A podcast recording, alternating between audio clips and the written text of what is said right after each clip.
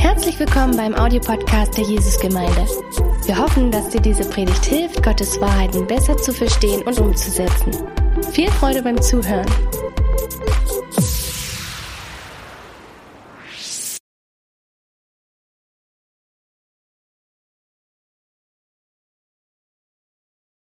Ja, wie der Niklas schon gesagt hat, ich bin Idaya und ich freue mich total, dass ich jetzt heute hier predigen darf. Es ist ein bisschen schade, dass es nur Livestream ist und der Raum nicht voll ist. Es ist ein bisschen gewöhnungsbedürftig, aber ich wünsche mir einfach total, dass Gott trotzdem zu euch spricht und dass Gottes Herz rüberkommt und dass wirklich bei euch heute ankommt, dass unser guter Gott mehr als genug für uns alle hat.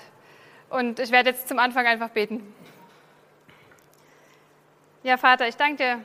Ich danke dir, dass du gut bist. Ich danke dir, dass du hier bist. Ich danke dir, dass du bei jedem Einzelnen beim Livestream mit dabei bist. Und ja, ich danke dir, dass du heute noch sprichst. Und ich bitte dich, dass du zu unseren Herzen sprichst, dass du unsere Herzen aufmachst und dass einfach dein Wort so ankommt, wie du es meinst, Herr. Amen. Ja, Weihnachten steht vor der Tür. Ich freue mich total auf Weihnachten. Ich liebe Weihnachten. Und ich finde, Weihnachten ist so total das Fest der Hoffnung. Und ich finde, gerade dieses Jahr brauchen wir ein Fest der Hoffnung. Das ist der perfekte Abschluss für dieses Jahr, weil dieses Jahr einfach ein anstrengendes Jahr war und ein herausforderndes Jahr war und es einfach nicht so war, wie wir es uns vorgestellt haben, glaube ich, bei den allermeisten. Wir mussten dieses Jahr wirklich unseren Standard runterschrauben. Wir mussten Dinge aufgeben. Also wir mussten vor allem Gemeinschaft aufgeben. Wir mussten diese Gottesdienste, wo wir uns alle gesehen haben, die mussten wir auch aufgeben. Wir mussten vielleicht Finanzen aufgeben. Wir mussten, äh, ja, einfach diesen Standard, den wir haben, den mussten wir aufgeben. eine Zeit lang mussten wir Klopapier auch noch aufgeben. Aber wir haben einfach mal wieder gemerkt, was es heißt, wenn wir nicht all das haben, was wir sonst so gewohnt sind. Und das war vielleicht anstrengend, aber es hat auch so diese Chance, dass wir ganz neu begreifen, was Jesus für uns aufgegeben hat, beziehungsweise was es für Jesus bedeutet hat, wieder mal oder irgendwas aufzugeben. Ähm, in Philippa 2, Vers 6 und 7 steht es ziemlich deutlich, was Jesus für uns aufgegeben hat. Er, der Gott in allem gleich war und auf einer Stufe mit ihm stand, nutzte seine Macht nicht zu seinem eigenen Vorteil aus. Im Gegenteil, er verzichtete auf alle seine Vorrechte und stellte sich auf dieselbe Stufe wie ein Diener. Er wurde einer von uns, ein Mensch wie andere Menschen. Also uns ist es schon echt schwer gefallen, so ein paar Freiheiten dieses Jahr mal hinzulegen. Aber hier steht ziemlich klar, was Jesus alles aufgegeben hat. Er hat all seine Vorrechte aufgegeben. Er hat alles aufgegeben, was ihn dem Vater gleich gemacht hat. Und wenn man da mal so drüber nachdenkt, ist das wirklich ein ziemlich schlechter Tausch, den Himmel gegen die Erde auszutauschen. Ich meine, das bedeutet, dass man Unsterblichkeit eintauscht und dafür Vergänglichkeit annimmt. Und nicht nur Vergänglichkeit, sondern auch noch mit dem Wissen, dass man einen qualvollen Tod sterben wird und das einfach aufgeben gegen, also gegen Unsterblichkeit. Jesus hat Unverwundbarkeit gegen Verletzlichkeit aufgegeben. Er hat die perfekte Gemeinschaft aufgegeben gegen eine ganz normale Familie, gegen Leute, die ihn nicht mögen, gegen Leute, die ihn anfeinden und gegen Freunde, die ihn dann, wenn er sie wirklich gebraucht hätte, auch noch richtig hängen lassen und ihn verraten und im Stich lassen. Er hat die Herrlichkeit des Himmels aufgegeben gegen ein Leben voller Arbeit, voller Schmerzen, Hunger, Kälte, all das, was wir auch erleben. Und ich glaube, man könnte diese Liste noch ewig fortführen und man würde es wahrscheinlich trotzdem nicht begreifen, was Jesus da losgelassen hat. Aber er hat es freiwillig losgelassen und er hat es losgelassen, weil er eine Mission hatte. Jesus hat ein Ziel, warum er das gemacht hat. Jesus kam als der Retter dieser Welt. Und ich liebe es, wie das im Lukas 2, Vers 29 beschrieben wird. Da wird dieser Ausruf von Simeon dargestellt. Simeon ist dieser weise alte Mann im Alten Testament, der sein Leben damit verbracht hat, zu warten, dass Gott den Retter schickt. Und er sieht Jesus im Tempel, als Jesus noch ein Baby war, aber er erkennt sofort, dass es der Messias ist. Und was er sagt ist, Herr, nun kann dein Diener in Frieden sterben, denn du hast deine Zusage erfüllt. Mit eigenen Augen habe ich das Heil gesehen, das du für alle Völker bereitet hast. Ein Licht, das die Nationen erleuchtet und der Ruhm deines Volkes Israels. Jesus kam als das Heil dieser Welt, er kam als das Licht für eine Dunkelheit in dieser Welt und er kam als die Antwort für den Schrei von den verlorenen Seelen. Und diese verlorenen Seelen, die haben nicht aktiv nach ihm geschrien, die lagen nicht auf dem Boden und haben gesagt, Messias, komm endlich, wir brauchen dich, sondern die waren alle beschäftigt an Weihnachten, die waren alle total busy, außer manche, die es mitbekommen haben und die wachsam waren. Aber Jesus, der sieht unter unser Handeln, der sieht unten drunter und er wusste, dass jeder von uns einen Retter braucht. Er wusste, dass jeder von uns so einen Schrei in der Seele hat, den nur er beantworten kann und den nur er stillen kann. Und deswegen kam er, um uns anzubieten, einfach die Antwort zu sein und uns anzubieten, in der Beziehung mit ihm zu leben und ja, einfach uns retten zu lassen von ihm. Und ich denke, diejenigen von uns, die schon eine Weile mit Jesus leben oder die uns entschieden haben für diese Beziehung zu Gott und die versöhnt sind mit Gott, wir haben das irgendwann erlebt. Wir haben das irgendwann erlebt, dass Gott die Antwort ist auf den Schrei und die Bedürfnisse, die wir ganz innen drin haben. Und deswegen haben wir uns entschieden für ihn. Aber ich glaube, was uns trotzdem noch bewusst sein muss, ist, dass unsere Seele immer noch bedürftig ist. Also wir haben Jesus angenommen und wir sind im Frieden mit Gott und wir sind versöhnt und wir sind errettet und all das zählt für uns. Aber unsere Seele ist nicht von einmal Jesus komplett zufrieden. Uns geht es nicht so wie unserem lieben Bruder Obelix. Ich habe ihn dabei. Bruder Obelix. Der hatte das Glück, der ist als Kind mal in den Zaubertrank gefallen und dann war er für immer glücklich, stark, unbesiegbar. Der hat einfach kein Problem mehr mit den Römern, weil er schlägt alle Römer. Und sein eigenes, das einzige Problem, was er noch hat in seinem Leben, ist, dass er halt ein paar Wildschweine braucht, dass er satt wird. Und sonst geht es Obelix gut. Und ich glaube, wir Christen denken manchmal, wir sind Obelix.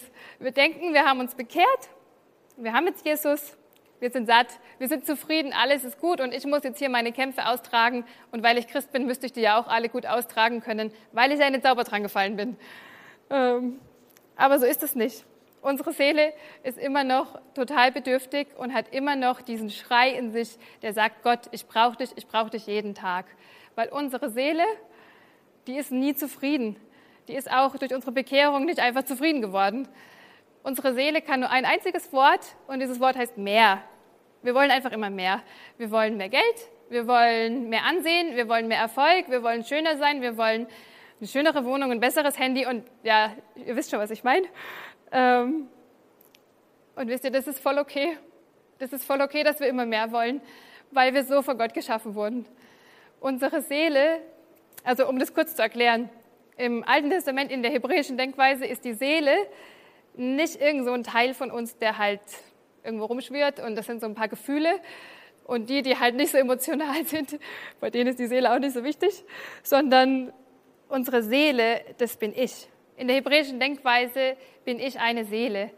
Und die Seele ist das, was mich, was alle Teile von mir steuert. Also mein Wille, mein Verstand, meine Gefühle, all das sind meine Seele. Man kann die nicht einfach von mir trennen. Und dieses Wort Seele, das heißt Nefesh. Wenn ich es jetzt falsch ausspreche, kann es Dirk nachher korrigieren. Ähm, und dieses Wort, das, wenn, das bildlich, wenn man das bildlich ausdrückt, dann ist es ganz oft in der Bibel als so ein Schlund oder es wird übersetzt als ein Schlund oder es ist in Zusammenhang mit was Gierigen oder Verlangen und Bedürfnissen. Und es klingt jetzt eigentlich nicht so besonders charmant, aber du bist ein Schlund und ich bin auch ein Schlund. Wir wollen immer mehr. Ich glaube, ich sehe mich lieber als die Krone der Schöpfung, aber tief drinnen sind wir einfach eine, ein Schlund, wir sind gierig, wir wollen mehr. Und Gott hat uns so gemacht. Das ist keine Folge vom Sündenfall und deswegen hat sich mit unserer Bekehrung auch nicht einfach erledigt.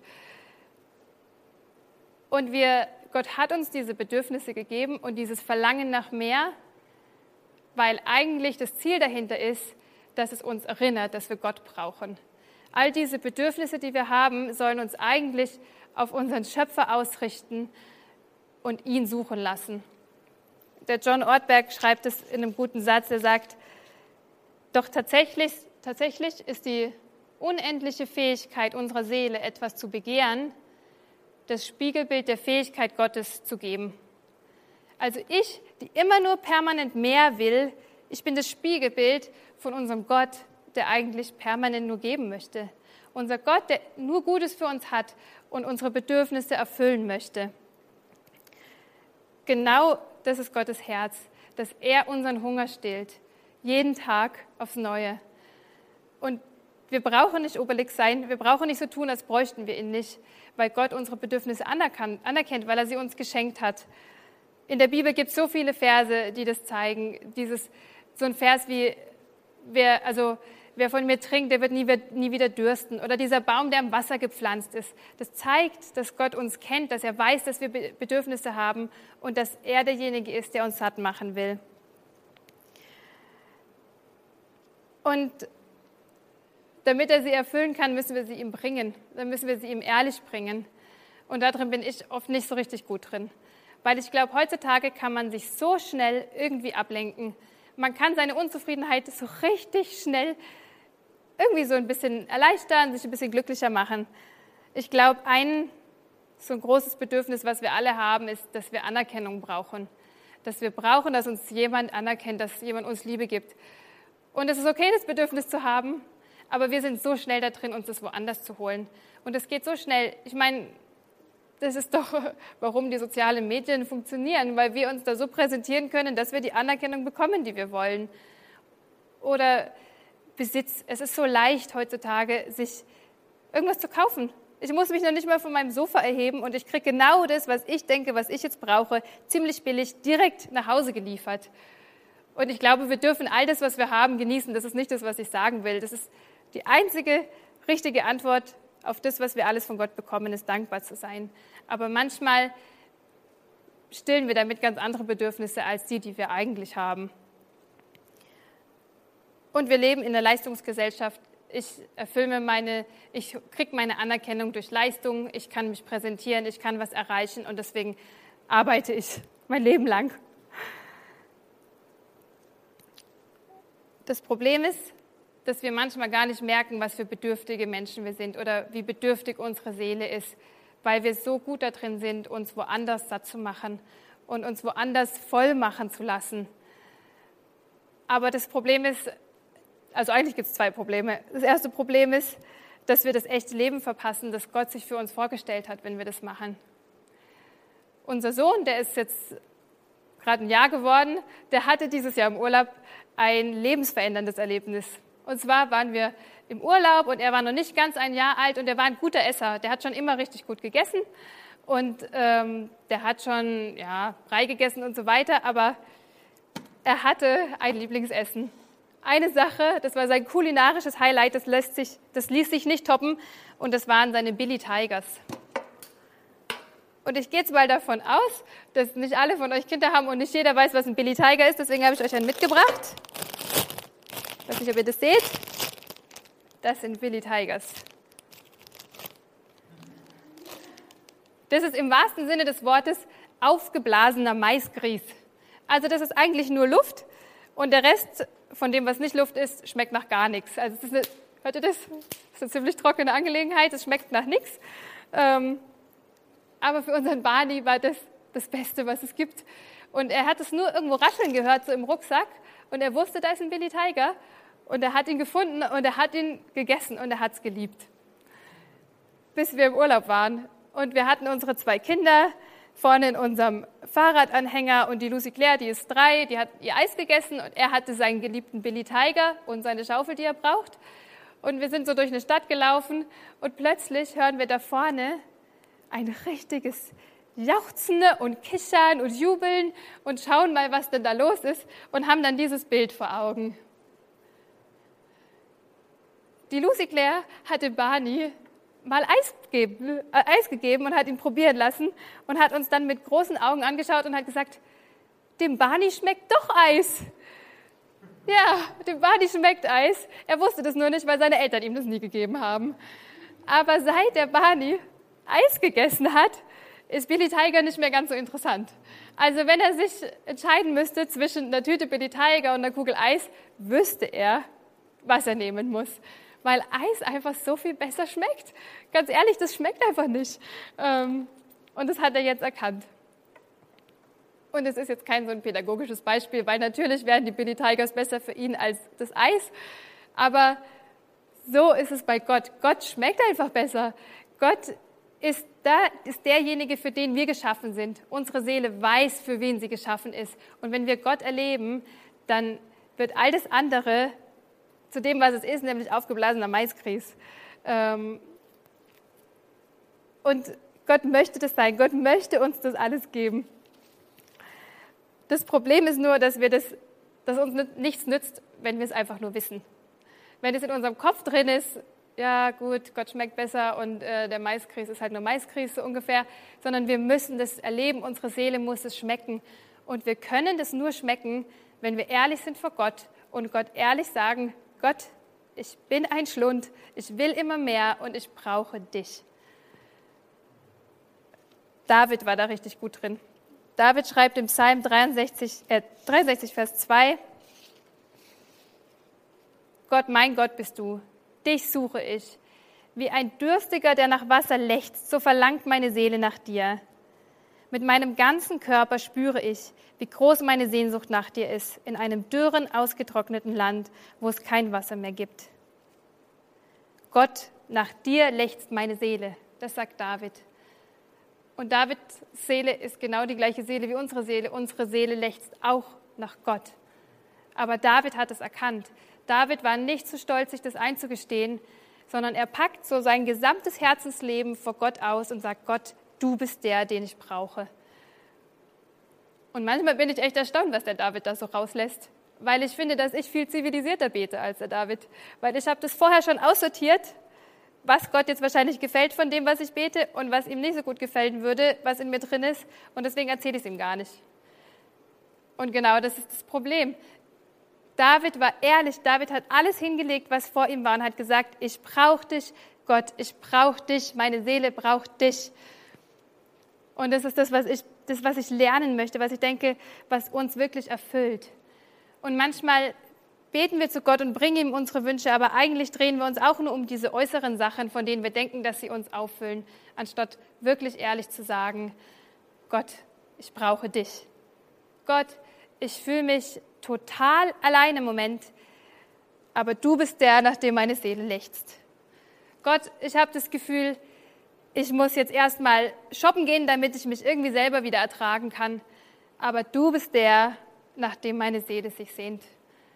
Herr, ich wünsche mir so sehr Erfolg in meinem Leben, ich wünsche mir so sehr Anerkennung in meinem Leben, aber du bist der, nach dem meine Seele sich sehnt. Das sind die echten Gebete, das sind die Gebete, wo wir dann auch erleben, dass Gott reinkommt und dass Gott uns dieses Leben gibt, dass er mehr ist als genug. Dann erleben wir, dass, ja, wenn wir wirklich einsam sind, dass er unser bester Freund wird. Und in den Momenten, wo wir so ein total stupiden, langweiligen Alltag haben, wo wir nichts anderes tun, als zehnmal den Tisch abwischen, damit er danach wieder dreckig ist. Dieser Alltag wird plötzlich bedeutungsvoll mit Gott. Und wenn wir wirklich das Gefühl haben, alles zerbröselt gerade, unser ganzes Leben zerbröselt, dann ist er unsere Hoffnung. Wenn alles schief geht, ist er, er der Frieden, der den Verstand übersteigt. Und wenn wir einfach hungrig sind, dann erleben wir, dass er mehr als genug ist. Und das erleben wir nur, wenn wir es offen hinlegen und ihm offen sagen, Herr, ich brauche dich. Ich habe all diese Dinge. Herr, ich brauche dich. Und das würden wir verpassen, wenn wir uns immer nur an die anderen Dinge klammen. Klemmern. Klammen? Klemmen? Egal. Und das zweite Problem ist, dass wir immer abhängig sein werden. Wir werden immer gefangen sein in unserer Bedürftigkeit. Wir werden immer gefangen sein von unseren Unzufriedenheiten und wir werden, sobald, sobald es irgendwo knistert, werden wir losrennen und werden gucken, ob ein Billy Tiger für uns rausspringt. Das heißt, wir werden jede Situation, die uns irgendwie verspricht, dass wir ein bisschen Anerkennung dafür bekommen könnten, die werden wir ergreifen und wir werden es machen. Und wir werden, wenn wir Menschen kennenlernen, denen wir gefallen wollen, dann werden wir uns verstellen und werden uns anpassen und so weiter und so weiter und so weiter. Und es geht aber auf Kosten von dem, wer du eigentlich bist. Das geht auf Kosten von, dein, von deiner Seele, von deiner Identität, die Gott dir eigentlich geben will. Und es geht einfach am Leben vorbei. Und du wirst immer gefangen sein in deiner Bedürftigkeit.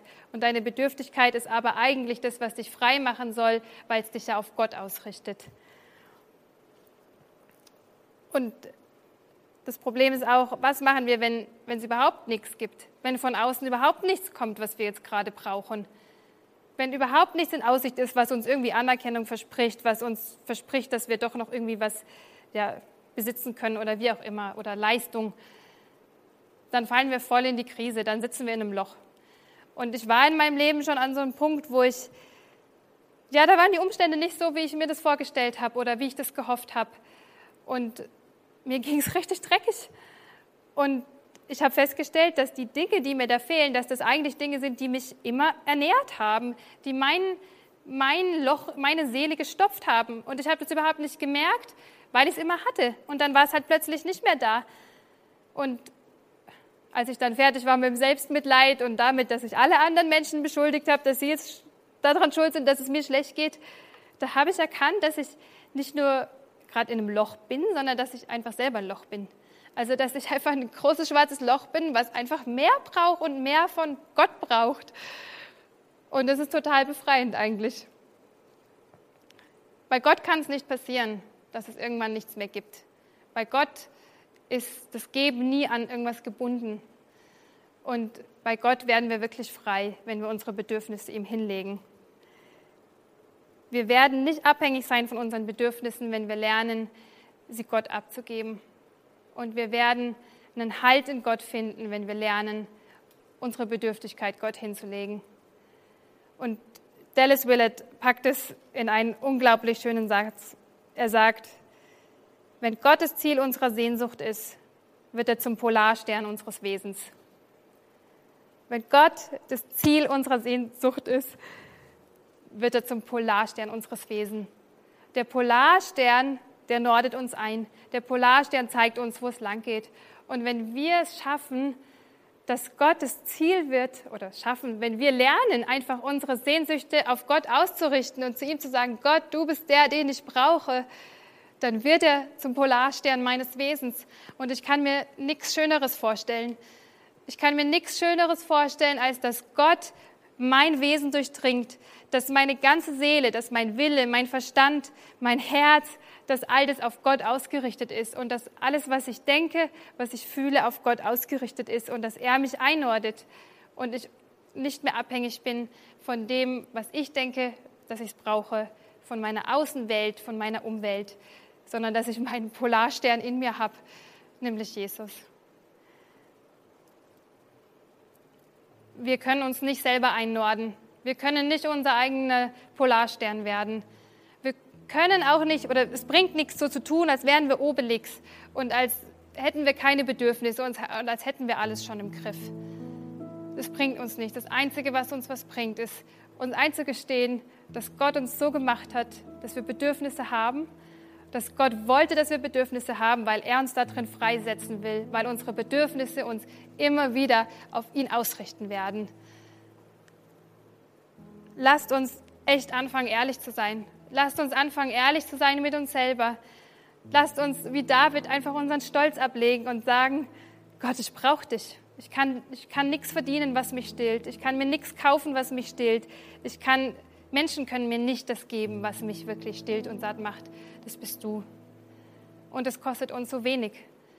Und Jesus hat es aber so viel gekostet. Jesus hat so viel aufgegeben. Er hat so einen schlechten Tausch gemacht, damit wir den Tausch unseres Lebens machen können. Den besten Tausch, den wir jeweils machen können. Also lass ihn uns doch machen. Ich will noch mit einem Vers enden im 2. Korinther 8, Vers 9. Da steht, Ihr wisst ja, woran sich die Gnade von Jesus Christus, unserem Herrn, gezeigt hat. Er, der reich war, wurde arm, damit ihr durch seine Armut reich werdet.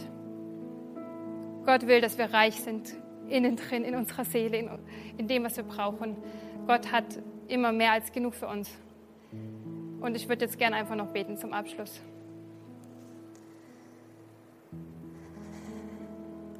Ja, Vater, ich danke dir dass du uns gemacht hast, damit wir in deiner Freiheit leben können, dass wir in deinem Überfluss leben können.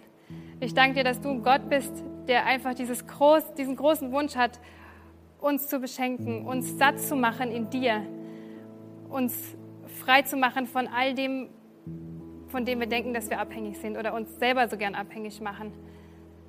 Jesus, ich danke dir, dass du so viel aufgegeben hast, damit ich reich sein kann, damit ich Leben in Fülle haben kann, damit ich bei dir sein kann. Und Vater, ich bitte dich, dass du uns das ganz neu zeigst, dass du uns ganz neu hilfst, ehrlich zu sein vor uns selber und vor dir und einfach unser Herz auszupacken und uns von dir stillen zu lassen. Vater, ich danke dir dafür, dass du so gut bist. Ich danke dir dafür, dass ich dich in meinem Leben haben darf. Und ich bitte dich echt, dass du immer mehr zu unserem Polarstern wirst, dass du immer mehr unser ganzes Sein auf dich ausrichtest und dass du einfach unseren Alltag durchdringst und alles, was wir tun, Herr.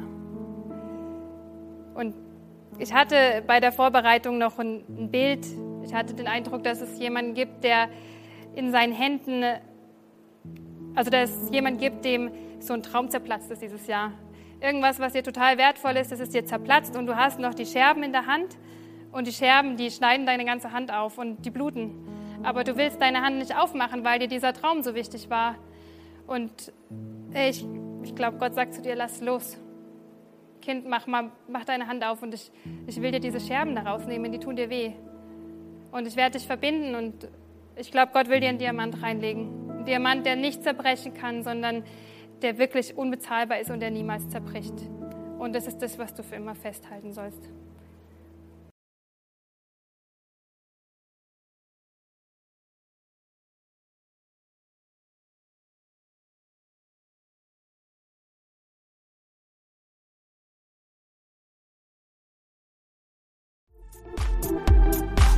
Noch mehr über Gott und die Jesusgemeinde wissen möchtest, findest du viele weitere Informationen auf www.jgdresden.de.